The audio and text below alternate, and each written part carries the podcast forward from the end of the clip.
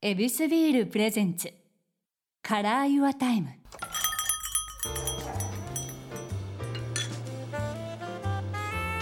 目抜き通りから一本入った静かな通りに佇む一軒の店岩田井ランチから夜の一杯まで気軽に人々が集うこの店にはさまざまなお客様がやってくる今日のお客様は料理人の森野熊八さんですよろしくお願いしますよろしくお願いします。およろしくお願いしますようこそいらっしゃいましたや本物に会いましたね。いやよう言いますわいやこちらがですよはいありがとうございますよろしくお願いしますここはですね、はいもう一緒にはいエビスビールで乾杯からスタートとい乾うことで杯す。からスタート大好きです。ありがとうございあまりすがとう。ございます。手酌になりますが、あじじゃゃああエビスビールを。いいんですか行ってはい。おい嬉しい。グラスがね、これなかなかないでしょこのグラス家にあ、そうですかこういう形のやつが。これがねいいんですよ。音する？めちゃめちゃしてますし。てます。はいお。ありがとうございますす。いい感じでついていただきました。うなうなうなはい。はい、すいません。ありがとうございます。では、じゃあエビスビールエでビスビールで乾乾杯。あ杯。りがとうございます。エビスビールはもともとお好きですか。大好きですね。わあ、嬉しい。はい、ほんあの本当にちょっと高級なんですけど、ええ味っていう面目線で見た時にあ、はい、知りたい。うーんとね適度なマイルドさがあって、んでもほろ苦いじゃないですかビールって。はい。でほろ苦いっていうのは大人の学習しないと美味しくない味なんですよ。わかる。だんだんその味がこう好きになってお茶もコーヒーもみんなそうですよね。そっか。はい、そのうまさを知った上で比べた時にあれ恵比寿違うちょぞっとやっとぱ違うあの 苦さが強すぎず強い苦みでもなく、んうんだからって言ってマイルドすぎない甘すぎないので確かにちょうどいいんですよなんかと食べる時にかといってググッとコクも効いてくるというのが恵比寿ですよねそうですあねららあらこれは素敵ですありがとうございまいやすや美味しい美味しいそういう意味ではこれもともとちょっと人生をたどらせていただきますと、はあ16歳からこの包丁を握そうる、ですね包丁を握るってことはえお毎料日包丁握って学校行っておい理いやいやお料理違う よあのね16歳から地元の町の魚屋さんでアルバイトしたんですよへえで、えーもう老舗の魚屋さんだったので、魚屋さん40年ぐらいやってますっておじさんたちの中に高校生ですからこれはやばい時代も時代です全然、まあ、孫みたいなのが来たとはですごいいい方たちであの魚おろしてるのが面白くてへえずっと見てると、あのアジとかほいって渡してくれるんですよ。はなんすかってやってごらんって言われてい速攻でできるわけないはいから、当然大変なことになりますよね、そうするとニヤニヤしながらそれを売り物になるように直してでまたポイってだからあのものすごい恵まれた環境で本当ですねできついですよ仕事はでもその時間暇な時にそうやって教えていただいて、はいそこで割とねもっと子供の頃から料理作るのはなんとなく趣味で好きでやってたんですけど、ちゃんと教わったっていうの16歳ですね。すごいお魚入れだったんだそうなんですよ魚屋さんから始まって高校の時2年間と大学4年間とバイトしましいやこれあのテレビを見てきた人間としてはびっくりですたね、びっくりですかりいやだってもう、某 CM のチーズ入りですからあそれはねあのチーズになるまでにいろいろあるのよ 人生 そうなんですねそうなんですよあのイメージがあまりにも強くてそうなんですでも30ぐらいの頃だいぶ前ですねもうねそうっすか、はいそそうそですそういう意味ではそこでまずは魚魚をさばくところのまあ言うたらこうバルトだけでも修行になったということなんですねまあでもその時まさか自分が将来料理の仕事するとは全く思ってなかったんでへえまあお面白半分ですよねだってお魚おろせるのが面白くてじゃそっから志すようになったのはいつぐらいなんですか本当はねはい本当は歌手になりたかったのえ全然違う本当は。で中学校に入った時ギターを弾き始めてほう高校2年生の時にちょっと名前言いませんけど某丸井っていうデパートのコマーシャルに出してもらはっってきり言ってもってるあまあどうせ使わなくていいですから いねや使ってく ださい使わせてくだでさテいレビのはコいマーシャルに高校2年生の時出してもらったんですそよ、うなのはい、で勘違いするじゃないそりゃそうですよ「俺ね手間をやろ」じゃないですけど俺はいけるんじゃないかって思うじゃない、それなるほどあれは本当良くなくてそれで、もうこれ歌手で俺行こうって思って大学行ったのも4年間あればデビューできんじゃないのっていうすんげえ何の根拠もただ1回テレビのコマーシャル使ってもらったっていうだけでいやでかいですよけどそれでやっていてだから魚屋さん行ってるのはギターの弦買うお金が欲しいからですようわそうやったん やで大学行っても音楽の道をずっと歌手になりたくて芸人さんじゃないですけど、いや年間200とかなんか歌歌ってるんですよあっちこあっちで。本気バージョンだ本気でいや本当本当に本当になると思う、は、ははいい、い、年間200ステージってもう本気バージョンですよ、えその中でそんだけの形をしてるのに大学卒業後にえフランス料理とイタリア料理の修行えどこでガコンとこうレールが大学いや大学卒業するまでにデビューするはずだったのが、デビューなんかできなくてでこれがまた良くないのは本当にダメならダメの方が踏ん切りつくんですけど、中途半端になんか受かったりするんですよなんか声がかかったりしてなんか呼ばれ諦めさたせりないんだなかなか、もう鳴かず飛ばずのもう地上5センチぐらいのとこ飛んでる 感じの危ない危ない危ない危ないあでも飛んでるんだまあ一応飛んではいるぞっていう感じの。ほうそれで、えー、とた卒業することになったらばでも就職しないことには確かにないんですよ何も道がもう、ダメかと思って、えー一般企業に就職してそしたらねこれ就職するとデビューしないっていう声がかかるのよ。いたずらですね運命本は当やめてくれと思ったんだけどでも、ねしえーじゃあデビューしようかなと思ってはい会社辞めて3ヶ月で辞めてあらでよしと思ったらそんな話はなくなり。うわーよくあるじゃないですか今その時はえーっと思って今ふり思えばそんなことは山ほどあることで、えー知らないだけですよ自分がでも世の中の常識としてはよ当たり前にあることが起こっただけなんですけどじゃあどうしようと思ってもう親のすねはねかじるとこはないもう大学でそうしそっうかり大かじっ学ただかかららもうしょうがないからじゃあ食うに困んない仕事は何と思って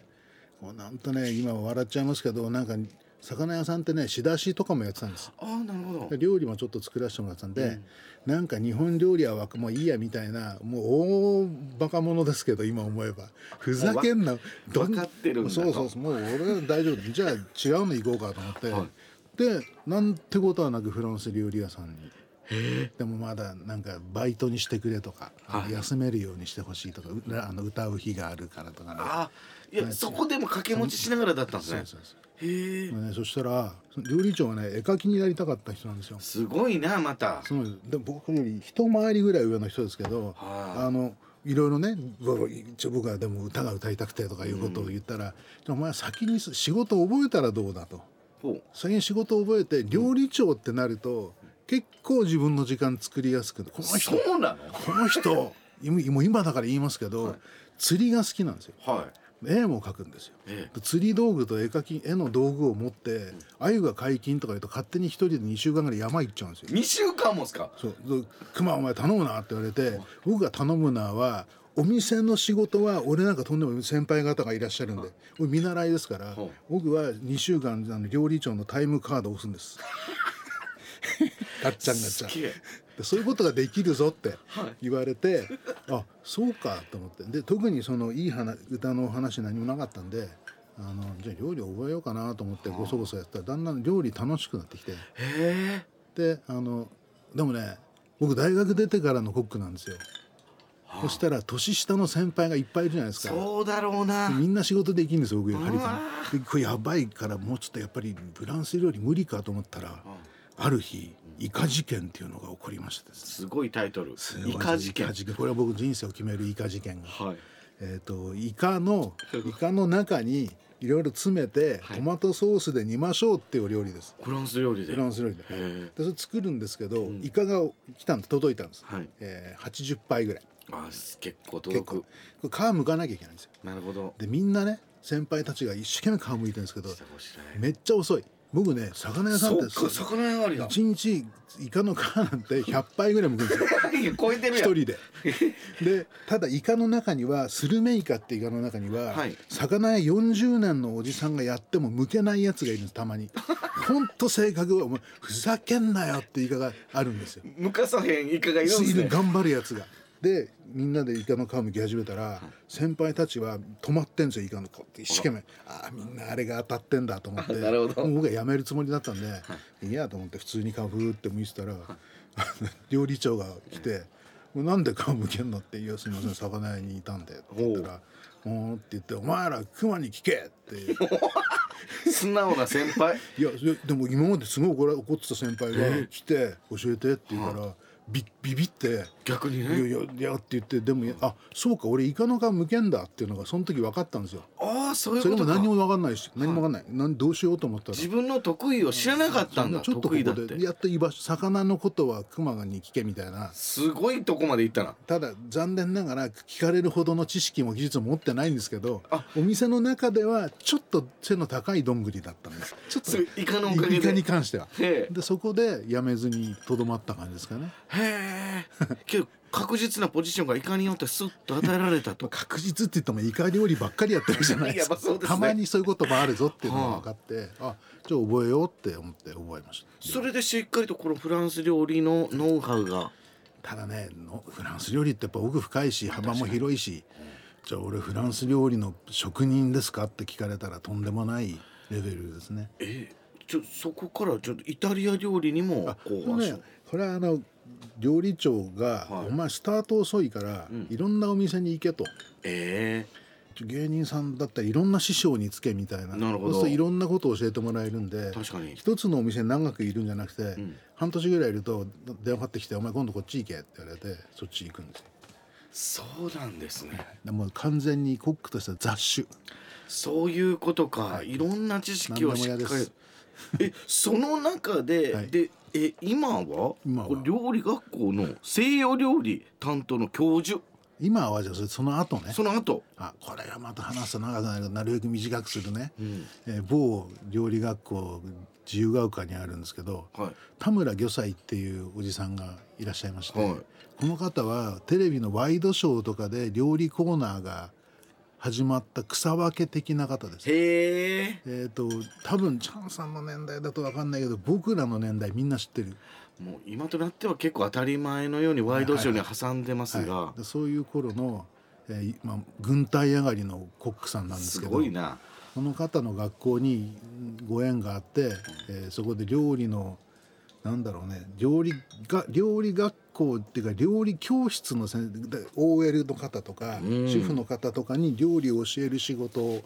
させていただいたんですよ。いやその道をこういろいろ結構料理に特化してる人生になってるのに、はいこっからですよ我々の知ってる熊八さんになる のどう何を踏んだらあの歌う料理人になるんですそかこまで話す知りたいっすいよやそれそやうっっすかぱりえっと、料理学校に行きました、料理学校でいわゆる先生とかいう立場になり、まあ、教授っていう名詞が持ってる一番下っ端ですはなるほどでそこで生徒さんの前で料理を作って教えるんですよね、で料理デモってやつですよはいこれあのねやってみたら今まで僕は例えばデパートの店頭にステージ組んでその上でギター持って通行人の方に対して歌歌ってたりしたうんですよん興味がない人に何とかしてこっちネタ見てっていうやつ路上はそうなんですよ、もうね、なんかそういうものばっかりを経験していたのに、はい料理教室に通ってらっしゃる生徒さんは聞く気満々の人しかいないんですよなるほどま全員聞いてくれるんです僕の話をあはいなんて気持ちいいんだろ う地獄見てきたからとなそういやこんなテンション上がることねえぞって思なっるほてどはいこれは天職かもしれないってこの世界がいいかなって思ってへえ調子に乗ってたら今度はねある時リンゴ事件っていうのが起こりましたすごいタイトルまた、はい、リンゴ事件は僕の人生を決定づけましたね、ここで。可愛いタイトルですけど何の事件が起こるんですか生徒さんが、はいリンゴって皮むいて置いといたら色変わりますよね。ああ確かに茶色くなってうる、んなんでですかって聞かれたんですよ。なんではい、僕はリンゴが色変えるのも知ってます。色を変えない方法も知ってます。どうなったら色変わんないか。なんでって言われたら、いやなんでって思うじゃない。はこれは、いや、その時は早く食わねえからだって言っといたんです けど。いそれはいかんなとはあ先生とか言われちゃってるくせにそっかで料理はちゃんとあの学問として勉強しないとあのこの仕事できねえっていうのに気づいてじゃあ今から調理師学調理師学校行かなくても僕実務経験ってやつで調理師免許を持ってたんですよ現場で働いてましたからじゃあ栄養士の免許取ろうか、そしたら栄養士ってね大学に通わないと取れないんですだから無理だだから似てるのないかと思ったら、通信教育で家庭科の教員免許が取れるんですへえはい、教員免許、はいすごいなこれでちょっと俺がこの風貌で家庭科の先生って面白いなってちょっと笑かし虫もうずい て大学出てるんで教職課程だけだから1年で取れるって言われたんですけどはい結局3年半かかりましたねやっあら難しかったぱね試験とか日曜日なのよで日曜日休めないからなしるょほどうがないからまあそれでででも教育じ教育実習僕行ったの30歳の時ですからうわ